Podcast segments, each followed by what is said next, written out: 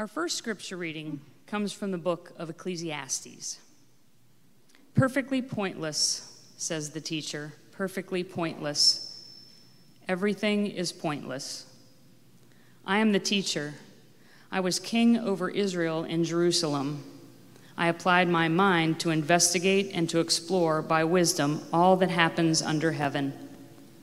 It's an unhappy obsession that God has given to human beings when I observed all that happens under the sun, I realized that everything is pointless, a chasing after wind. I hated the things I worked so hard for here under the sun because I will have to leave them to someone who comes after me. And who knows whether that one will be wise or foolish.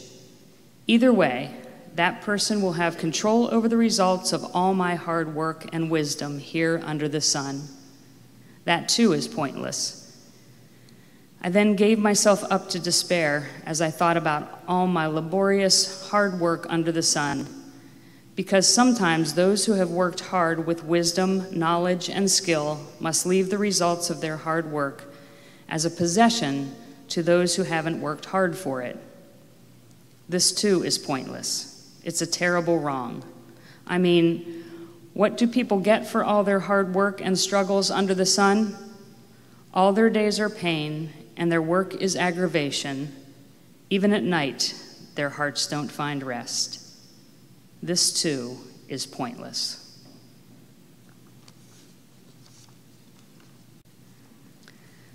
Our second reading comes from the Gospel according to Luke. Someone from the crowd said to him, Teacher, Tell my brother to divide the inheritance with me. Jesus said to him, Man, who appointed me as judge or referee between you and your brother? Then Jesus said to them, Watch out, guard yourself against all kinds of greed.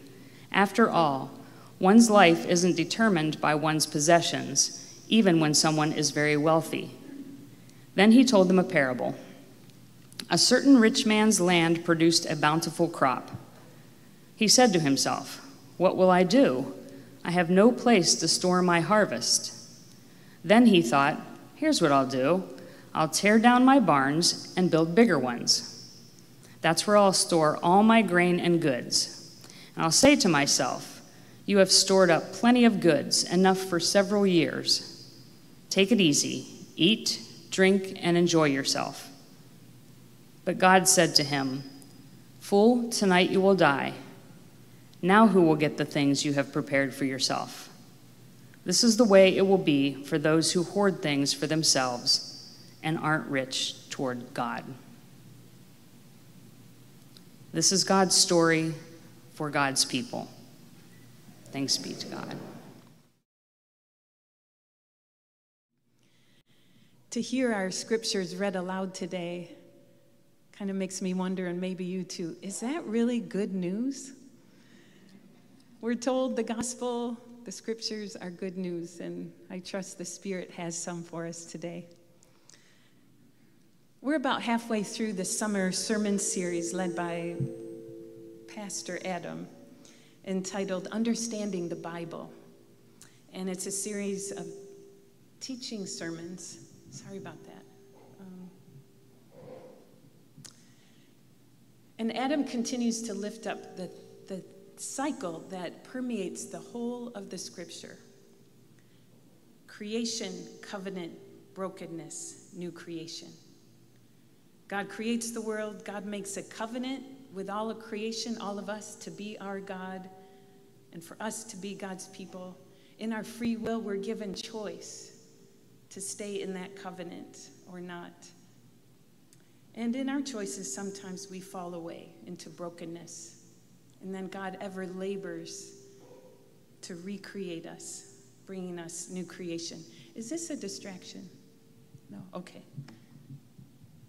Put it out here. So last week, a passage we read was from the prophet Jeremiah. This is the new covenant I will make with my people, God said. I will put my instruction in their minds and on their hearts. I will be their God, and they will be my people. For me, this passage reminds us that our relationship with our Creator begins and dwells right here, deep within. It's engraved on our hearts. And again, though, as finite humans and citizens of the glorious realm of our Creator, we also live right here in this world as humans. And we're subject to the ways and the voices and the callings that this world offers us every day some of which can trip us up, boggle us, or leave us wanting and wondering. And we see this in the Ecclesiastes passage, in the life of the teacher who is speaking to us in that passage. He tells us he's known a life of royalty and that he's worked really hard. So he's known power, wealth, status, and lots of material goods but he wonders out loud, what is it all for? Teachers have wisdom, and this teacher applies all the wisdom he has in seeking the answer to that question. What is the point of it all? The striving, the toil, the gaining, the anxiety, the sleepless nights, the worry about security. He sees that he can work hard, gain material security, maybe gain prestige and the security of status. But eventually, like everyone else, he will die, leaving all for others to do as they will, to benefit from, or to ignore all that he's toiled for. And he will have nothing to say about that. So the frustrated teacher, spinning this around and around, finally sums it all up vanity. All is vanity. In the version we heard today, pointless. Everything is pointless, a chasing after the wind, the teacher says. The Hebrew word here translated as pointless or vanity, it's helpful to understand that that word literally means vapor or breath. The word is hebel. And as biblical scholar Blake Cooey points out, the teacher is conveying that everything is transient, impermanent, that nothing one does will last. It'll just be done over again by somebody else. This story invites us to think about our own priorities, about where our attention is directed on a daily basis. Is it inward to the indwelling God of the covenant, in whose image we are created? this image stamped on our very heart and soul?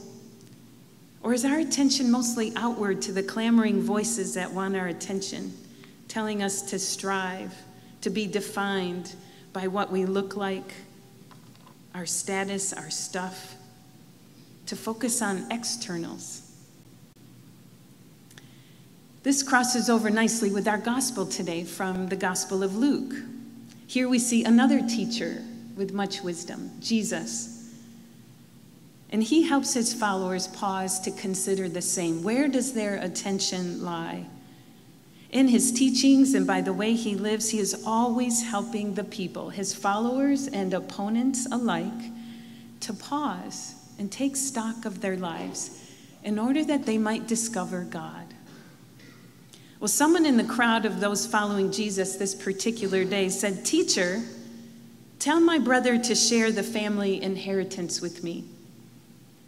According to Jewish law at that time, the firstborn sons were given a double portion of their father's inheritance. And maybe this is at play here in this story, but for whatever reason, the man wants Jesus to defend his property rights against his brother.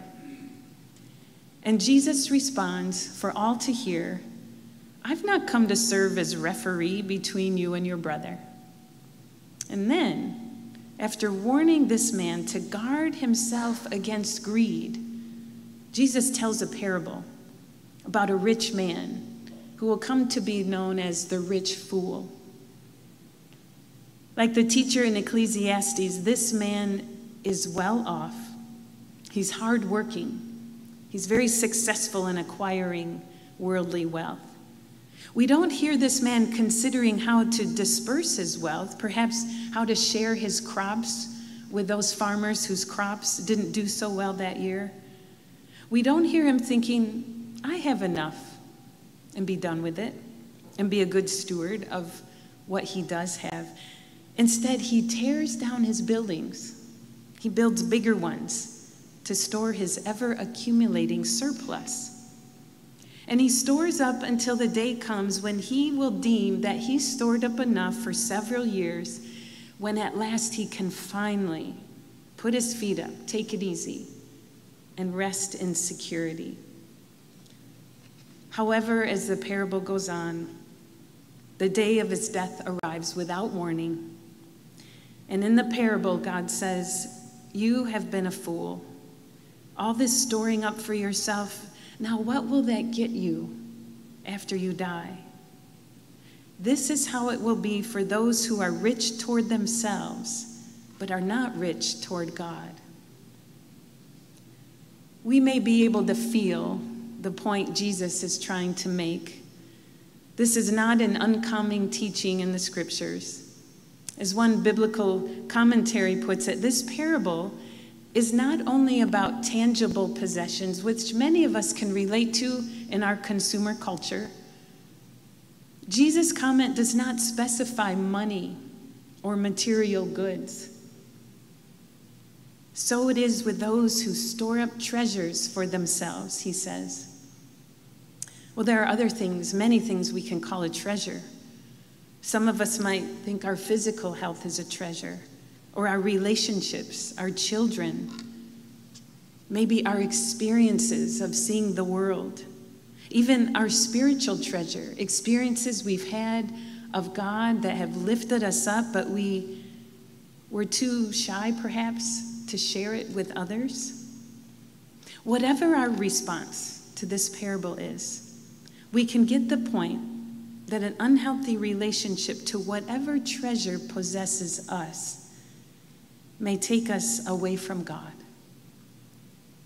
And here's what's important to remember God did not create us to live with guilt and shame. Jesus did not come to teach us that message either. That's not the point of Jesus' sermons and parables. They are meant, and God's scriptures are meant, however, to set us free, to call us into life abundant, which happens when we live intimately with the God who dwells right here, intimately with us, and when we dwell intimately with one another. So I'd like to consider this parable and what does it look like to be rich toward God as compared to be rich toward self. And there's a, a a Christian artist who creates Christian art I'd like to take have us look at. This is by a, a man, an artist named Jim Janknegt, and this is called The Rich Fool. It is his rendition of this parable.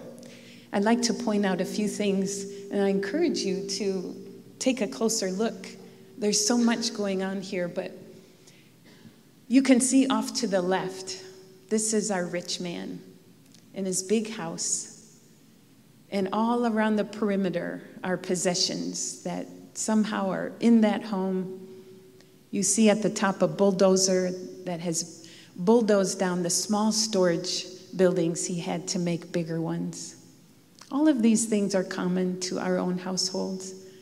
But you see around the landscape is dark, dry, cacti, and it's pretty clear he's enjoying a feast. Wine looks like a big steak. And he's all by himself. There's a beautiful painting on the wall. And this is the day the angel of death is visiting him. He was unaware, unprepared. And what I want to point out in the room to the right of the dining room is a small living room with modern furniture, and a work of art, a sculpture of a figure. And it's hard to see at this distance, but in the middle of the chest of that figure is the shape of a heart, and it is vacant. There's a hole in his soul. And it seems as if he is pointing, gazing at the neighbors, the house next door a small, very modest home full of the light of an eight member family around a dining table.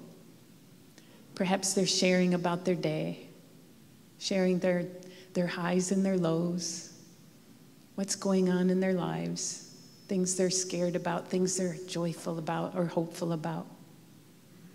And around their home is life, trees, toys, evidence that they are playful.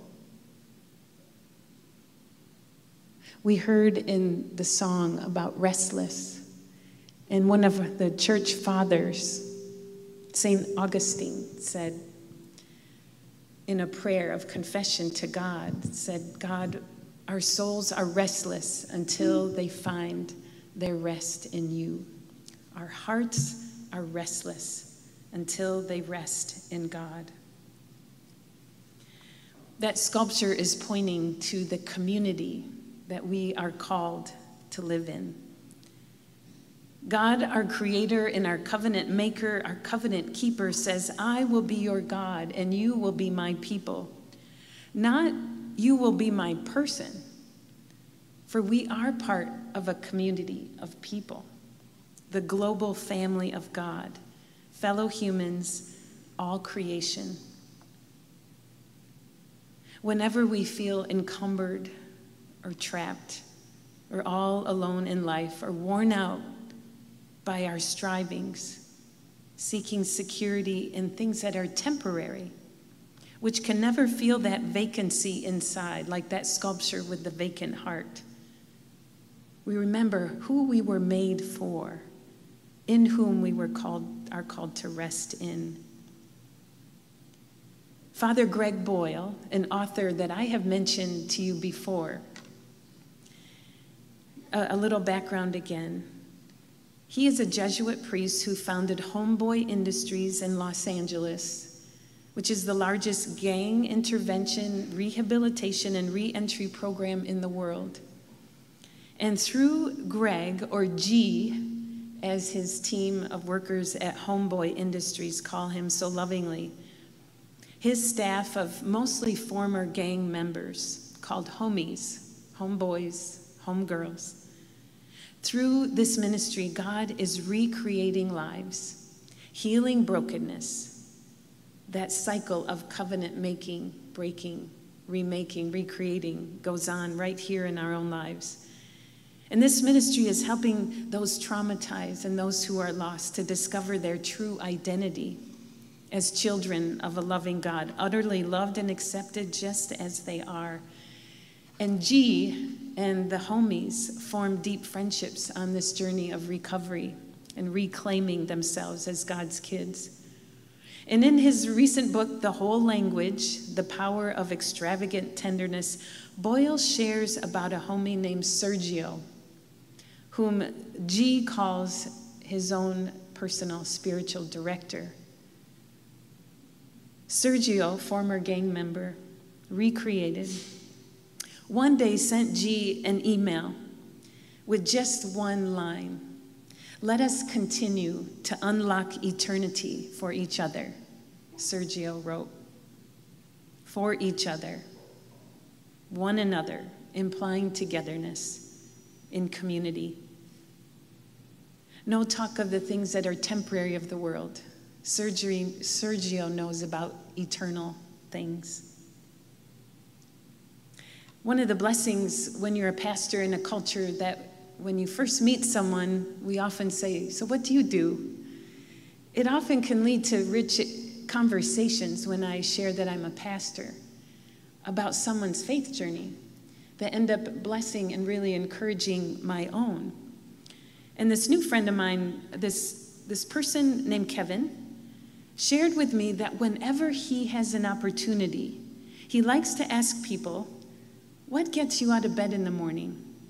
Why do you think our eyes opened on this particular day again? He likes to help people consider their lives beyond the temporal, beyond the transient. And I asked him what motivates him to ask this question. And more or less, it comes from his own faith journey, his own experiences with God who gives meaning to his life Whenever there's a sense of vanity, he knows that he belongs to something eternal, something greater. And he feels called to help other people who might live in that sense of all is vanity to go deeper. So I asked him what kinds of responses he gets. And no surprise, again, because of our culture, he said most people mention their work, their jobs. Most of us are asked early on in our lives here in, in our nation, so what do you want to do when you grow up? And we start dreaming early about a career, a vocation. And none of that is bad at all. But an invitation to go deeper. What motivates that desire to do this or be that? Who is the great mover underneath our desires? So Kevin's life in Christ instructs him to live differently. And he wants to touch the world outside of him in a different way, to make a difference for good, to help unlock eternity for one another. This is a way to be rich toward God. Another example of richness toward God is a friendship I share with a friend named Jamie. We've known each other several years, but about twice a year now, she moved away, and about twice a year we catch each other up. She shared about her own journey of recreation from past trauma of her childhood, an abusive marriage, a life of so often she was scapegoated and not respected and judged. She feared to be her true self because it was not always safe. She was born with a gift of a beautiful singing voice and uh, the gift to make music. And throughout her life, she was told, No, don't do it, or I won't let you. People were jealous or envious or controlling. So she always felt guilty, even when she did it on the sly, when she made her music. Well, recently she went home to her parents' 65th wedding anniversary and was invited to sing along with her sisters, the very family that so often bullied her and did not make her feel at home. And she experienced God setting her free. The chains were broken. She knew she was not called to guilt and shame, that that was not God's voice. She was called to sing, and she sang with abandon. And this, I told her, inspired me in all the ways God is setting me free from whatever keeps me bound. As humans, we can all think of something where we might not feel 100% free. For me, many of you know I live with addiction and I'm in recovery and I work the 12 step program, and every day God gives me new freedom. And I was able to share with Jamie a testimony of that going on and how her story helped me to claim eternity that lives right here. And in response, Jamie said, That is why we are not to forsake the assembly. Now, I knew that was some translation of a Bible verse I'd heard before. So I asked her what she was quoting from, and she said it's Hebrews 10 25, where the author writes, And let us consider how to provoke one another to love and good deeds, not forsaking the assembly meaning not neglecting to meet together with one another, like that family around the table, like all of us right here, like your check in with your life partner or your children or your best friend at the end of a day or with your parents. Not neglecting to assemble for the purpose of encouraging one another. This is rich toward God. That's what that looks like. We are created to need one another in ways that will set us free and grow us in love. Being rich toward God means unlocking eternity for one another as we share our lives, our stories of pain and sorrow and renewal, our stories of old joy, new joy. And when we do, we help each other feel God's heartbeat when we love, that is God's heartbeat, we feel and, and give away. And it's that kind of love that makes real and known the oneness we have in Christ and with one another. the oneness that is eternal and leads to a life rich toward God and rich. Thanks be to God. Amen.